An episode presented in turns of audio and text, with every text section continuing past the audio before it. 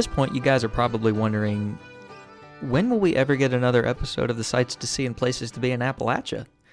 And it's totally fair if you have that question. Uh, I really thought that I would get a chance to publish another uh, episode of that series this past Friday, but with you know making the move up to Louisville uh, to start orientation for law school, uh, definitely not had as much time as I normally would have to to work on that. So I do apologize, but I know that you guys understand um, where I'm coming from on that, and I appreciate your understanding. I promise, I promise, it's not the end of that series. There, there will be more episodes to come uh, of of that show of that series. Uh, just you know, not so sure when. Uh, and while we're on the subject, um, y'all may have seen this coming, but just to make it official, uh, I'm gonna go ahead and call this the season finale for season five of the show. Um, you know, I realized the other day that I have published maybe more seasons than were warranted, given how I've just been doing this for two years now. Uh, but I do like to kind of cap things off when I realize that I'm going to take an extended break from the show. Uh, you know, when sc- school ends and the summer vacation begins, or over uh, winter break, and I think that this is a good place to cap off season five. I think this is episode 18 or 19 uh, of this of this season. I started publishing again towards the middle or the end of May, uh, and it's been it's been a good run. We've had great guests on the show. We've had a lot of good topics discussed on the show, and um, you know with uh, orientation starting today, with the first week of classes being next week you know, I just don't know when I'm going to have uh, uh, an opportunity to um, publish another episode.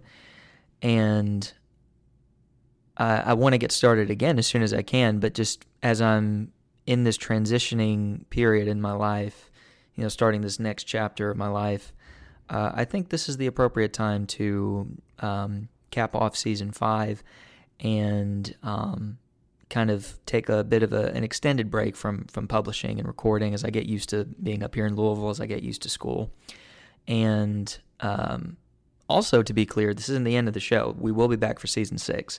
Uh, I just don't know when. And, you know, it might be that I go from regularly publishing every Monday and Friday. we'll put an asterisk by it, publishing every Friday, um, I, I, may transition from that to just publishing when I can. You know, I'm not sure um, what that will look like, uh, but um, you know, I think that this is a good time again to just take an extended break and get used to being at school and not having as many things on my plate as I would if I did try to keep to that publishing schedule. Um, but you know, I just wanted to say that officially, but I also wanted to emphasize uh, this is definitely not the end of the show. I will be continuing with it. I just don't know how yet, but when I figure it out, you guys will be the very first to know. And uh, this is a good time as well, I think, to say thank you guys so much for all that you have done and are doing to support me in this show, whether you, you know, just follow on social media, whether you listen every week, you know, if you know me in person and have just encouraged me about the show, um, it all means a lot. It really does and uh, you know I'm just really thankful for the community and the uh, the presence that has been uh, established through this space, through this podcast. Uh, I'm thankful for all the people I've gotten to meet and all the things I've learned. Uh, and you know, it's a continuing process too. It's still going on. And uh, for whenever we will be back, I'm looking forward to it and I'm excited for it. And um, I still am excited for all that's to come in in being in this show. So thank you guys so much for that support again. I will still try to stay active on social media just with posting about different things, but also to let you guys know when the new season will start. Um, but, you know, it's still an ongoing journey. We're not finished yet, not by a long shot. Uh, and uh, so I, I, just wanted to take those first few minutes to uh, thank you guys, to let you know about uh, how the show is going to look like from, from here on out. And, um, and again, to just thank you for all that you've done and are doing to support me. But like I said, I'm really excited for today's episode, our season five finale. Um, you all may have seen me post on social media about uh, my trip to Hazard a few weeks ago. Uh, it, wonderful trip. Stopped by the Hazard Coffee Company, the Red Spotted Newt um, bookstore. Uh, big thanks to Mandy for for hosting this event that I went to because she invited Matthew uh, Algeo, who is an author and journalist, uh, to the store to sign copies of his book, All This Marvelous Potential Robert Kennedy's 1968 Tour of Appalachia. Uh, I first read that book at the start of the pandemic when I was uh, hunkered down and had a bunch of extra time on my hands. Uh, I've always been interested in the Kennedys. Um, I've always been interested in Bobby Kennedy in particular.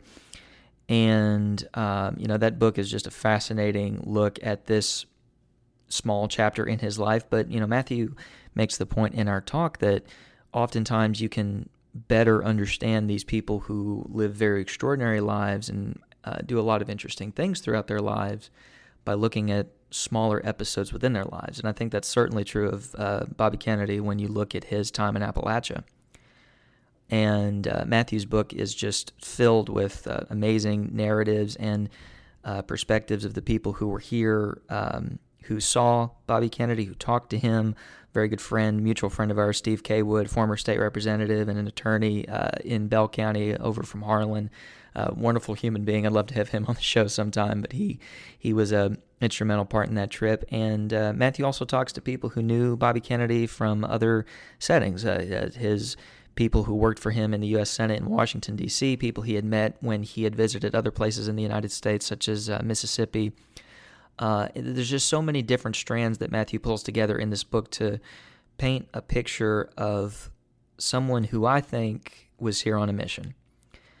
Now, there's been a lot said of Bobby's trip to Appalachia in that uh, even people in 68, right after he had left, were saying that he had just come here for uh, publicity, to get ready to run for president, that he really didn't care about what happened to the people here. And there are people nowadays who still believe that. And, um, you know, I respect their opinion on it, but I look at it a little differently. Um, one thing that you can't escape in looking at Bobby Kennedy's life, well, two things. He came from immense privilege, very wealthy family, was educated at uh, very prestigious universities um, and he worked very closely within the corridors of power in Washington, D.C. But you also can't escape that he was a very empathetic person, especially, and Matthew makes this point as well, especially after uh, John F. Kennedy was assassinated. That really seemed to change Bobby Kennedy in a way that he now was able to relate to people who were suffering in a way that you might not expect that he could. And when you look at newsreel footage of him on his visit, talking to school kids um, in in one room schoolhouses in in eastern Kentucky, or speaking to malnourished children in the Mississippi Delta, uh, speaking to uh, there's a very famous speech that he gave uh, in Indianapolis when news had broke that Dr. Martin Luther King had been assassinated. You can't see him, hear him, or read his words, at least I can't, without walking away with the sense that he really did care about people and wanted to do everything he could to make their lives better and wanted to use his position as attorney general, as a senator, as uh, you know, just a human being, to advocate for people who did not have anybody else in their corner. Now, of course, I don't want to give the impression that people in eastern Kentucky or people in the Mississippi Delta needed Robert Kennedy to stand up for them. Um, but he was a big help in more people paying attention to their their plight, and I think that's important. Just as today, you know, people in eastern Kentucky and impoverished people across the country don't need uh, rich benefactors to to help us.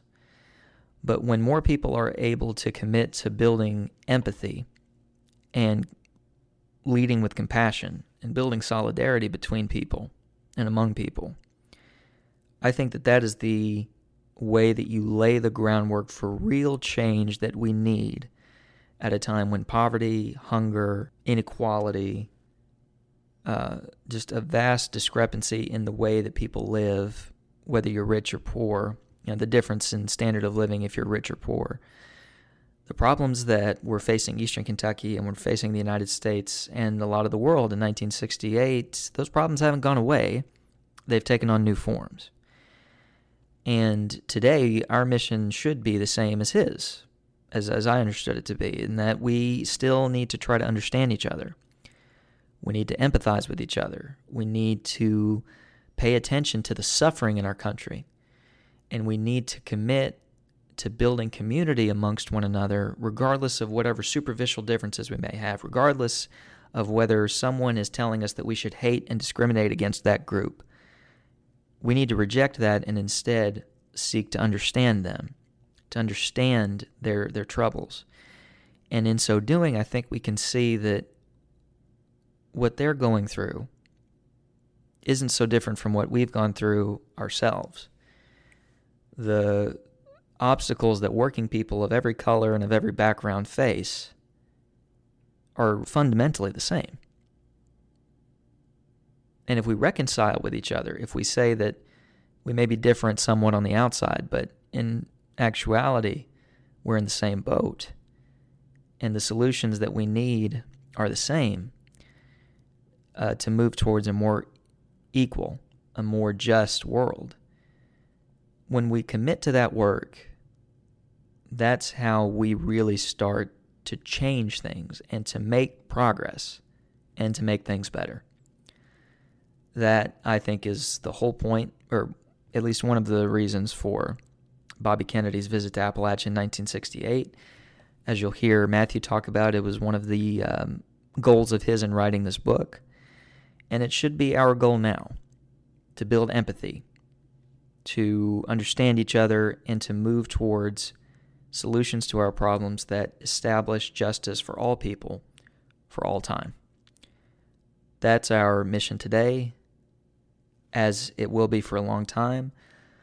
But if we keep moving forward, we'll get somewhere. A lot of the problems that faced Appalachia in 68 are the same ones today, but that doesn't mean that we should give up. Rather, it means that we should keep going. That's what I'm going to try to do. I know that's what a lot of you guys are going to try to do. I know that's what a lot of people across the country are going to do for their own homes as well. And I think that that is, again, how we build a more just world. And I think that uh, a lot of those lessons and how we do that are perfectly learned from reading uh, Matthew's book. Again, it's called All This Marvelous Potential Robert Kennedy's 1968 Tour of Appalachia. Uh, I'll be sure to include a link to Matthew's website in the show notes where you can learn more about him, about his other books. Again, a new one that just came out very recently, and um, look to where you can find that book as well. And uh, again, just want to thank you all for tuning in and listening this week. Um, you know, season six will be here. Don't know when, but it will be. So just stay tuned. And again, thank you guys so much for all that you do to support the show and support me. I love and appreciate each and every one of you from the bottom of my heart. So, for this last episode of season five, let's get into it.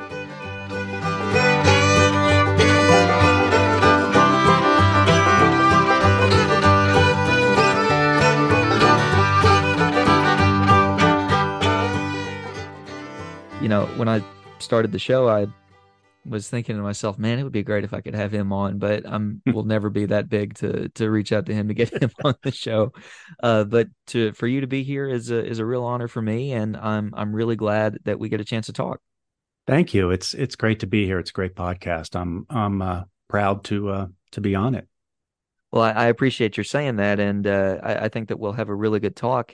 So, what got you started? Uh, what piqued your interest in writing about this particular chapter in Bobby Kennedy's life. I know that uh, you know there's been uh, pages and pages and gallons of ink spilled on on him and his family and yeah. his campaign and everything. But uh, as I understand it, your book is the first concerted look at uh, this uh, these few days that he spent here in East Kentucky. And so I was curious, what prompted you to want to look into this and to write this book? Uh, I really, I really think a good way to understand uh, historical figures is by looking at the small picture sometimes. And, you know, I did a book in uh, 2009, I believe it was, about uh, Harry Truman's Excellent Adventure, which is about a road trip that Harry and Bess Truman took in 1953 after they left the White House. And it was really interesting to just take this couple of weeks of Truman's life after he became pre- after he he left the presidency. And just sort of use that to look at what his character was and what his personality was like and what kind of a, a, husband was he and what was Bess like and what kind of a wife was she? What kind of a driver was she? Um, uh, was he actually she didn't drive. Um, so so i found that really really interesting. You get these guys whose lives are so interesting compelling right. eventful right. You know that some of these smaller episodes i think get left by the wayside. And i think that was that was the way with kennedy. I've always been interested in the kennedys. I think uh, any american interested in politics has to be interested in the kennedys. And i was always especially interested in robert kennedy. I was only two years old when he was assassinated but our lives did overlap and that always kind of meant something to me. And i knew he had done these so-called poverty tours but i didn't know any of the details about them um, and and when I found out that he had done this this trip to Eastern Kentucky. And then the election of Donald Trump in 2016 came along, and all of a sudden, everybody's going to Eastern Kentucky or Appalachia to go to every diner and talk to everybody about what happened. And I recalled the fact that Robert Kennedy had gone to Eastern Kentucky uh, in '68 and really had had campaigned as a uh, he wasn't hadn't officially announced his candidacy yes yet. Um, and one of my theories is that he was going to Eastern Kentucky to try to sort of test test drive his his campaign um, with working class whites. Um, and so I thought this was like a kind of a good peg. Um, but I didn't really want to do the whole why did they vote for Trump thing. I just right. kind of wanted to look at this period in 1968 and what America was like then and maybe look at what has changed and what hasn't changed since then. So that was kind of the slow evolution of the story. And then I began seeing are there people around who still remember? And it was really cool because it's it's close enough in time that there are a lot of people uh, still alive who remember seeing Bobby Kennedy when he came to Eastern Kentucky in 1968. Some people who had very uh, you know intimate encounters with him. So uh, there clearly was a ton of material there. And then, of course, all the background material in Appalachia. I mean, you could pretty much pull into any town in Appalachia and write a book. Right. Uh, there's just so much history, so much drama, and, and so that uh, that's how the book that's how the book came about.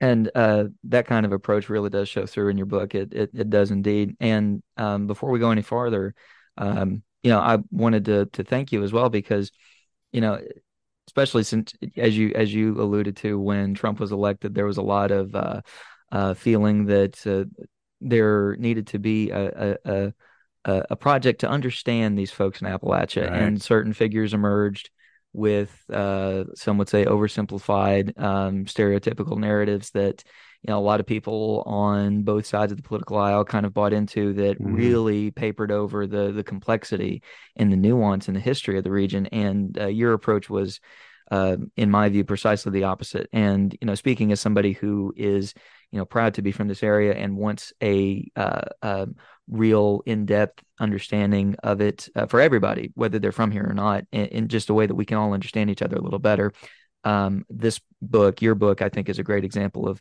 somebody who, like yourself who who isn't from here, but who came here with an understanding that uh, there's a lot of rich history, a lot of diversity here, which you highlight in the book very well, and a rich and complex history that you do mm-hmm. p- capture in a good way. So I, I, really appreciate that, and I know that many others do as well. Thank I, you. I, I, I think that you know the I, I have to give, you know, eh, to some extent, you have to give, especially people who do, you know, broadcast media. Um, you know, it's impossible to distill some some issues down to two minutes and forty five seconds. It's just right. it's just impossible. It has to be superficial. The nature of the medium uh, makes it superficial. Um, but you know, the whole hillbilly elegy thing. I think everybody went a little overboard on that. Um, and I don't think there's anything, you know, I don't think it's any more appropriate for me to speak for the people of Appalachia than it is for JD Vance to speak for the people of Appalachia. Mm-hmm. Um, I think everybody has their own voice, and I think every voice, if if they if they want to be heard, uh, should have a venue to be heard. So that was one of the things about the book I really liked was, you know, I met people who I would not ordinarily meet in the course of my day to day life that's the that's the neat thing about reporting and, and writing these stories is it is it takes you out of the you know your normal you know your normal uh, everyday life, and um, just meeting some of the people, and and and you know, just like uh, Lawrence Baldridge, who was the um, English professor at uh, Alice Lloyd College.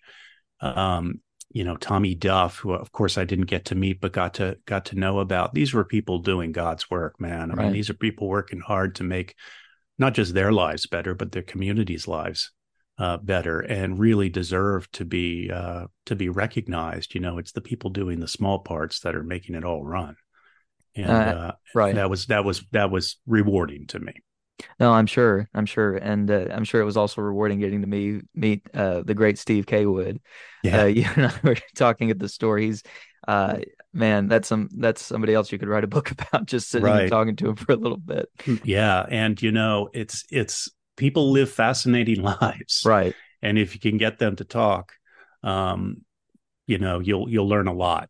Uh, that's part of the part of the uh, you know, part of the job is getting people to talk. Right. And uh, it was a little harder with this book because you, you know, uh, Robert Kennedy went to visit some very poor families to see what their lives were like. Well, then you're calling their children or grandchildren to say, "Oh, I'd like, I'd like to talk to you because you were so poor." Right. That Bobby Kennedy came to talk to you. So you got to be, you know, you you you got to be, you know, a little uh, nuanced and and uh, you know have some empathy as as you approach that. But I really found people, especially who had had any encounter, who'd even just seen Bobby Kennedy from afar in Whitesburg, standing in front of the courthouse, were were were willing to talk without exception. Right, uh, and you know that kind of. Um, feeling and that that starting place of empathy is something that uh, Kennedy himself exhibited in in his trip. Uh, you know, there's been um, and I'm I'm sure that you encountered this too, as you, you alluded to it uh, just a minute, just a moment ago. Um, there was some mixed receptions of what his tour was really about. You know, mm-hmm. not only today, but even when sure. when he when he came, and so. Um, you know, from my reading and my looking into it, I, I've come to believe that he really did come with a desire to just understand people, not trying to humiliate them because of their conditions, but rather shine a light on their conditions to show people in his constituency in New York, but also the people in the Senate that he was serving with to show them, like, look, listen, it's been four years since the war on poverty was declared here in this very state. Right. And look how much things have not really changed. And, right. you know, we've got to look at this seriously and offer a better uh, kind of uh, we've got to try to help these folks create a better standard of standard of living for themselves like they deserve. And you know that's how i read into it myself. And i'm curious uh, if you came across because i know that you kind of dem in the book you highlight you know, some people say that he was just looking for votes others say that he was really here with uh, good intentions. You, you show both um, viewpoints. And so i'm curious if you yourself uh, are persuaded by either of those uh, viewpoints on what his trip meant. You know, he went through, um, you know, a few different counties here in the eastern part of the state. Went to uh, a strip mine site. Uh, went to uh, a, a, couple uh, schoolhouses to talk to kids and uh, set up a, a, a, hearing of the subcommittee on on poverty and other things of which he was a, member. And so, I'm curious, what what do you make of his trip in the grand totality of it and the mm-hmm. the um, purpose of it? Um, I'm I'm just looking at at my own notes just to uh, let listeners know the the itinerary was basically Vortex, uh, which is near uh, Hazard. Uh, I'm sorry, no, no, no. Vortex is farther north. Vortex Barwick, which is near Hazard. Um, then he went to Hazard. Uh, he went to Yellow Creek, which is where the mine was. He went to uh, Alice Lloyd, gave a speech there, stayed overnight there, then Whitesburg, Fleming Neon, uh, where the or Neon it was at the time where the uh, high school was that he held the um, the hearing, and then Preston, uh, yeah, Prestonsburg, uh, which is where he flew out of.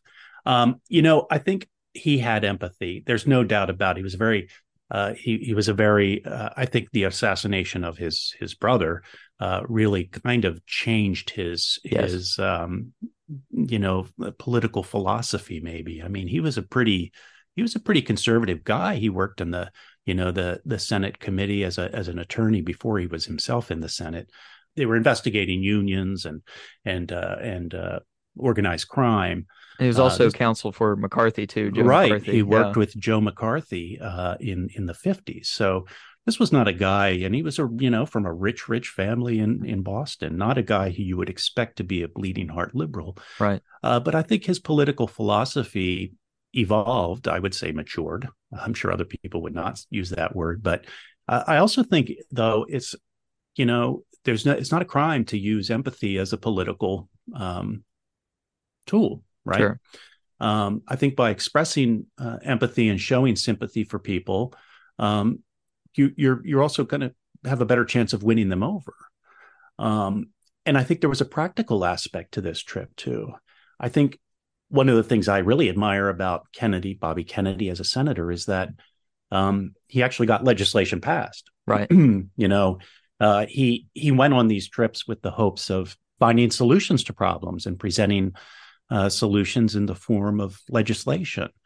And I, I like to tell the story. You know, of course, he he he was assassinated uh, April, May, June, three months after this trip. Um, but one of the things he found in Eastern Kentucky that I think really surprised him, whether he had known about it before or not, I'm not sure. The extent of it surprised him, I think, was the fact that people had to pay for food stamps. Right. You know, the food stamp program um, was started as a as one of the war on poverty programs uh, um, in in '64.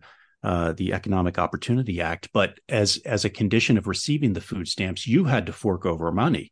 So if you were, there was somebody that testified, Cliston Johnson was his name, I believe, and he had 13 kids, and he talked about how he paid uh, $72 to get $94 in food stamps. So he had to come up with the $72 every month to get the extra $22 or $24 whatever it was. Right. Um, and and this was a this was a burden on some people. Of course there was a very complicated formula for determining what the cost was going to be based on your means and how big your family was and and that sort of thing. But that finally uh, and i think really uh, as a result of this trip uh, that this trip was the impetus then to eliminate the requirement that people pay money. It took until the 70s, of course, the way things move in in Washington. It wasn't until I think officially 1979 that uh, all all recipients were not required to uh, not all recipients were required to to make the payment. So I think he he came here you know, I I think there were three reasons he came. Uh, as you mentioned before, the Economic Opportunity Act, the War on Poverty Act, uh, had been had been in place for four years, and it was coming up for renewal. Right. It had been it had been written into the act that it had to be renewed after four years. Uh, so he wanted to see the effect of the programs that had been implemented implemented um, by the Economic Opportunity Act. Number two, I think there was a personal reason. Uh, President Kennedy, his brother, had originally been scheduled to visit uh, Eastern Kentucky in December of 1963 after he got back from Dallas. Right. And, and so I think this was uh, personal, you know, uh, motivation for Robert Kennedy to make this trip that his brother had never been able to make. And the third reason I think was political. You know, I think he was running, he was considering challenging Lyndon Johnson for the Democratic nomination for president in 1968. Uh, as as he would say, you know, I've got all the I've got all the downtrodden's, you know, Mexican Americans, uh, um, African Americans, Native Americans. He these were big constituencies that he had a lot of support in. Uh, he wanted to see how he could do among white voters, working class white voters in Eastern Kentucky. That was sort of the the you know the the the litmus test for him. How can I how can I um, compete? Um, it's interesting in '68 too. Who else was running uh, on the other side of the political spectrum was George Wallace, right? So right. you have, and he he also coveted these voters that uh, that Bobby Kennedy uh, was was you know test driving. Sure, and, sure. And, and, so it's interesting. It's fascinating to me that these these these two guys who are complete you know political antipodes are both see you know the the value in in courting these these voters. So I think those were the reasons that that Kennedy went. I think he he had uh he, he was able to connect with people he was especially able to connect with children right um, people who who had encounters with him who, who, were children at the time told me about that just the way he would look at them he would listen to them um, he went to the schoolhouse in barwick and and uh, sat on uh, you know sat on the kids desks and asked would ask them what they'd had for breakfast and what they were going to have for lunch Um, and so he enjoyed. I think he he he got a lot of energy from being around people anyway, as part of his personality. And I think, you know, a trip like this really really kind of fed his soul like that.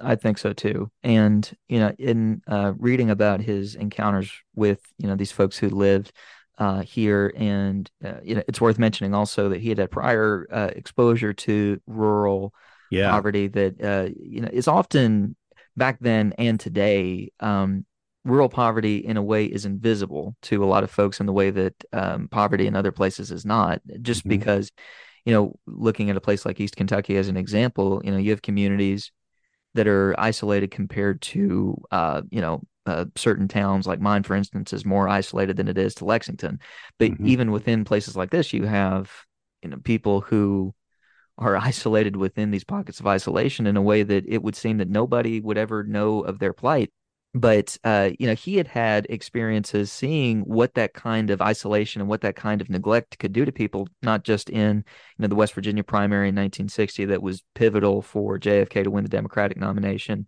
but uh, just a few months i think before his trip to east kentucky he went to uh, the mississippi delta area yeah. and saw mm-hmm. similar mm-hmm. conditions there uh, uh, uh, predominantly among african americans and so as you alluded to a few moments ago you know, he is at this point, I think, seeing all these strands between connecting communities that might not superficially have too much in common. You know, mm-hmm. white working class voters, uh, um, uh, poor African American voters, uh, and working class voters in in Mississippi, uh, and he's seeing that you know they're in the same boat. They need help, and you know he.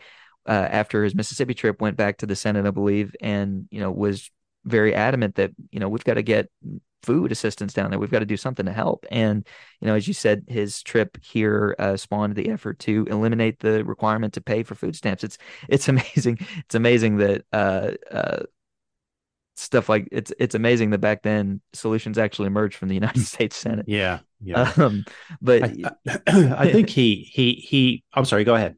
No, no, no. I was just going to say that, you know, he had, uh, this wasn't his first exposure to the kind of uh, rural poverty and the more uh, isolated pockets of poverty that weren't uh, as evident to him as a senator from New York, but also from his you know prestigious and and privileged background.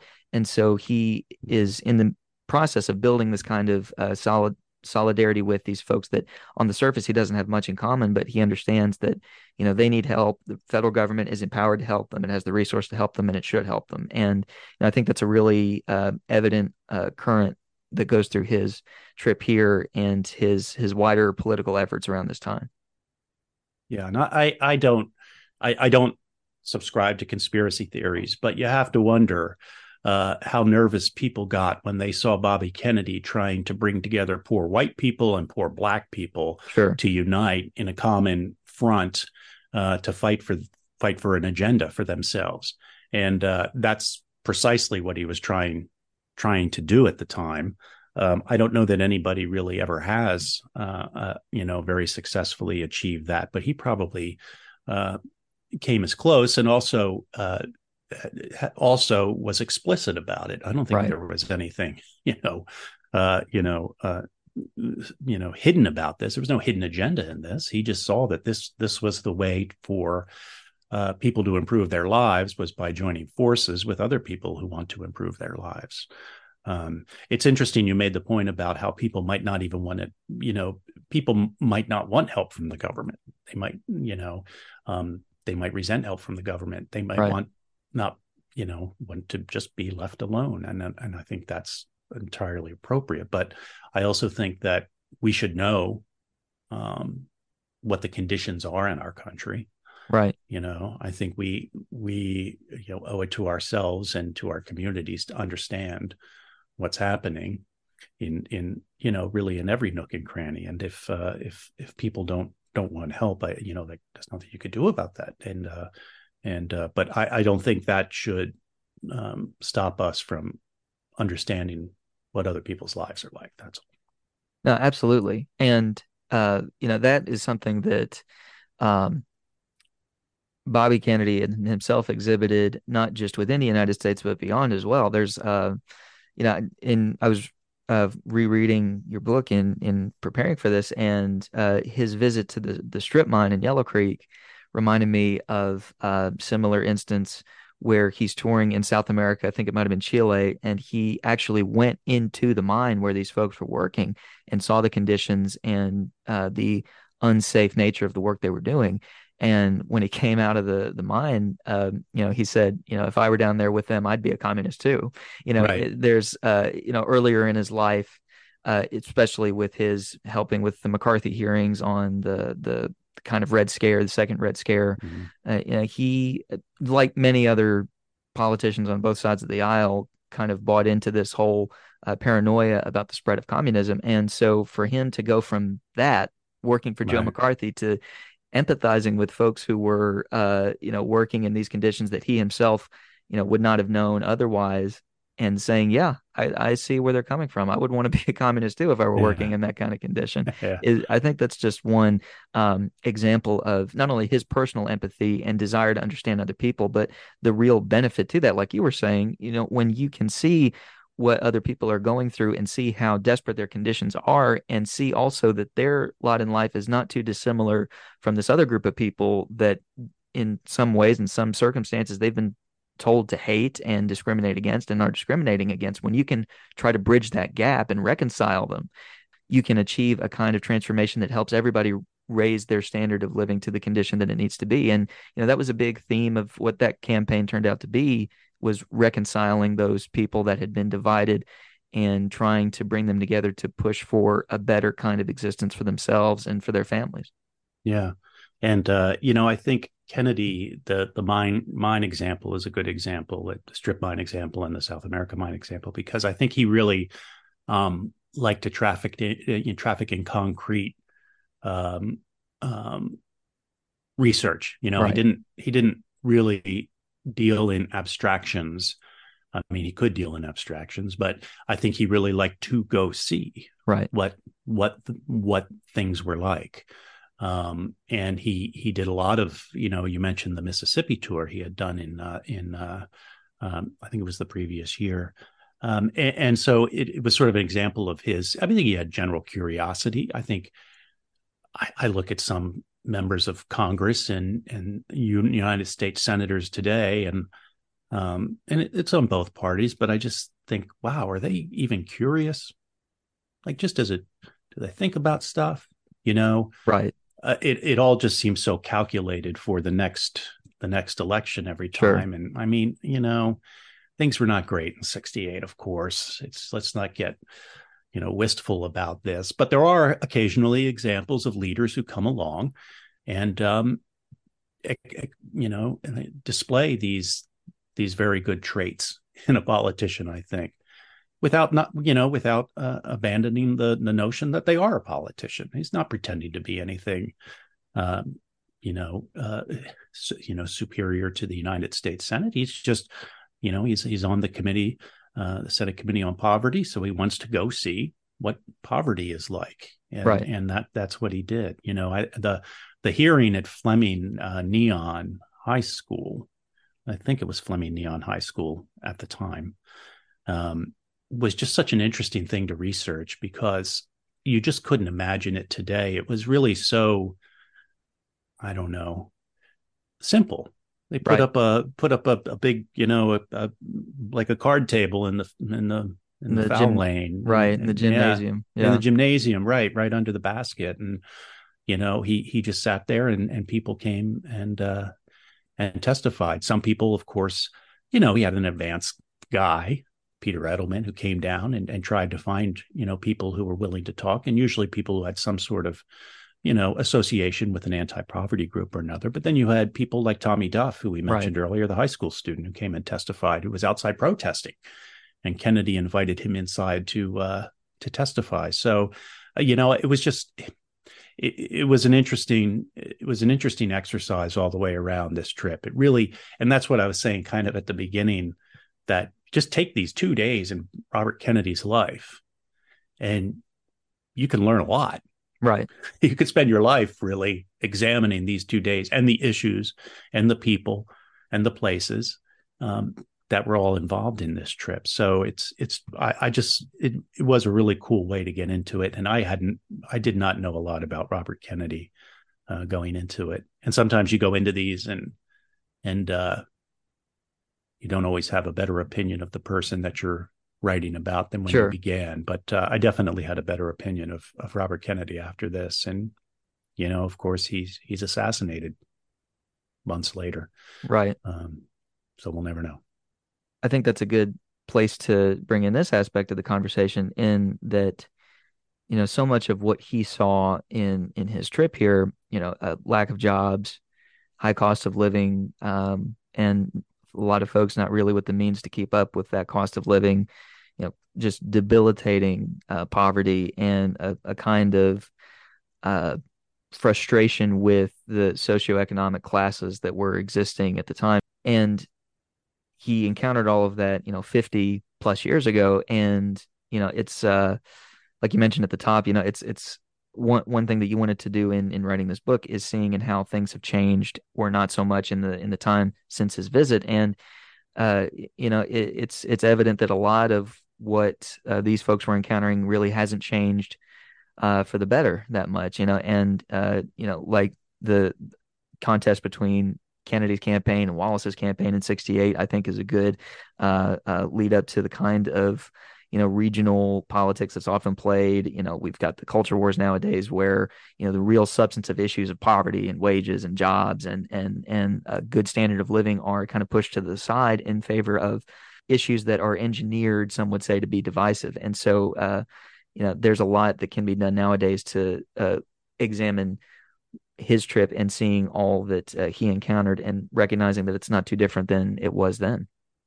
Yeah, he um you know, I think politicians are inclined to try to find a way to not talk about the problems. Right. And Kennedy was inclined to talk about the problems.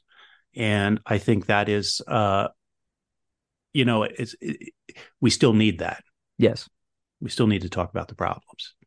Um, and I think it we need more people in in leadership positions to talk about the problems. Um, it was interesting the the war on poverty in general. You know, um, poverty was twenty two percent in 1959, and in 1973, when you get into Nixon's second term and it basically is winding down the war on poverty, it was 11%. So, some ways, you know, we cut poverty in half. Right in in 14 years. Right. I mean, people say the war on poverty failed. Well, if we had kept, who knows? Sure. Who knows? And you know, I love the irony of Nixon coming in and who does he put in charge of basically ending the war on poverty? It's Donald Rumsfeld right. and Dick Cheney, right? Rumsfeld and Cheney, their first big assignment is stop the war on poverty.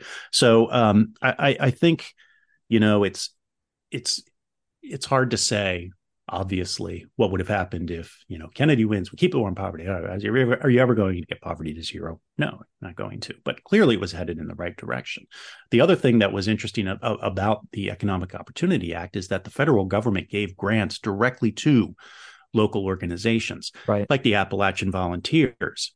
And this really alienated state and local politicians who were used to the money going through them right? And they could use it as kind of a patronage thing. Right right. So it t- it took the it it it it it, it took the purse strings you know it took their purse away. Right. Um, and that was one of the things that when Kennedy came here, I think he he he he admired these groups. Um, and you know, the the Appalachian Volunteers started as a basically high school or college kids from Kentucky going to paint schoolhouses in the summer and then evolved into a pretty sophisticated organization all because of this money. They got a million dollars. I mean, it's a lot of money, right. you know, in, in 1966 or whatever it was. And so I, I think the, you know, it really, the war on poverty, um, you know, reduced poverty and also showed us pretty glaring examples of why we'll never get rid of poverty. You know, um, the way the the bureaucracy and politics are aligned uh, makes it very very difficult in this system to do it again because you don't have as many people as Kennedy who are willing to talk about the problem and what can we do to solve it. Um, I, I, also in the book I talk about how the um, uh, the way we set the poverty line right right was you know this was basically invented out of thin air by uh, uh Orshansky, I think was the woman's name, who right. was at the National Labor Department to Statistics or something. And Kennedy said, "Well, we need to know how many people are in poverty. Come up with a formula."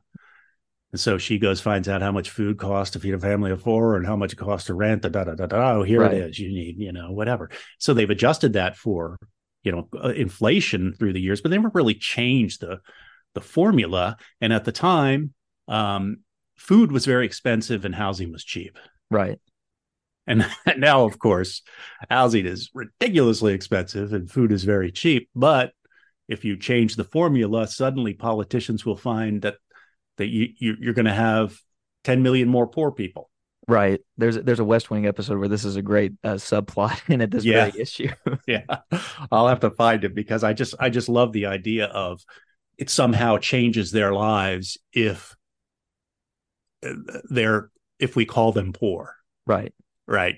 It's like materially, how will that affect? And then they they have formulas now where you can be eligible for programs if you're at 150% of the poverty line right which is just another way to raise the poverty line without raising the poverty line so we could say not as many people are in poverty anyway it's it's a very complicated system that we have here and it's often very very difficult uh, to to make you know substantive uh, you know meaningful changes.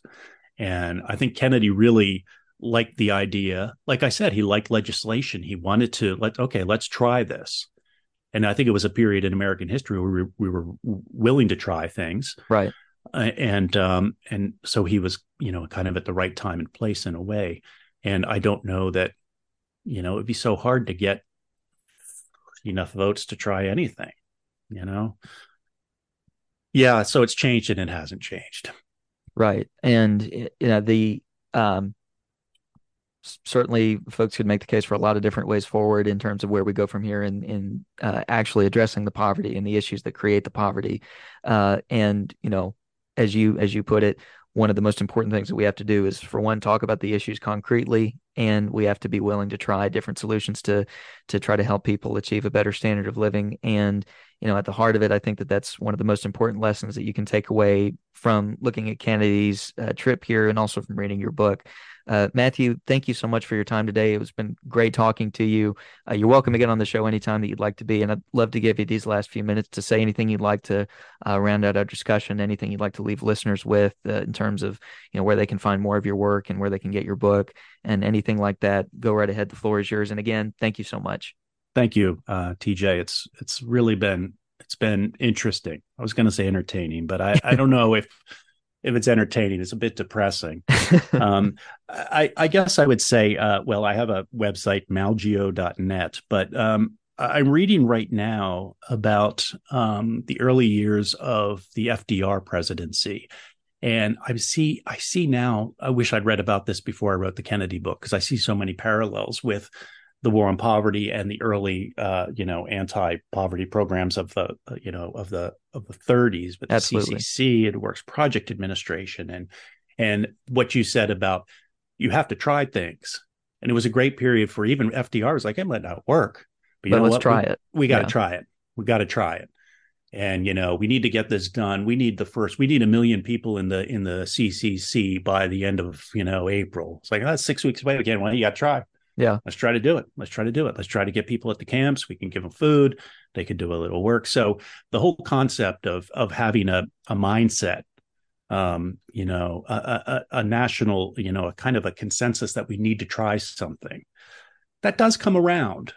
You know, it's been around before and it hopefully will come around again. I think we're kind of in the, you know, in the in the valley on the on the graph right now. Um, but I like to think that we'll we'll get get to a place again where we're really all of us just agree there's a problem, whatever the problem is, and agree that we need to try to do something to fix it. Going in a whole different direction. I know we only have a minute here, but like with guns, I mean, eventually we have to. You know, it takes a while to get everybody to agree there's a problem. It takes a long time. I mean, look at the depression Right. People, you know, finally, like when half the country, like literally, is unemployed, then finally people were like even businesses were like well we need the president to do something. To do something right. Right. So so hopefully it'll come around again but uh, 1968 was an interesting year. No, it certainly was and there's a lot of lessons to be learned from it and some of the most important i think can be uh, well learned from reading your book. Uh, it's one of my favorites that i recommend to a lot of people and i uh, it's been great getting a chance to talk to you about it thank you tj i enjoyed it thank you matthew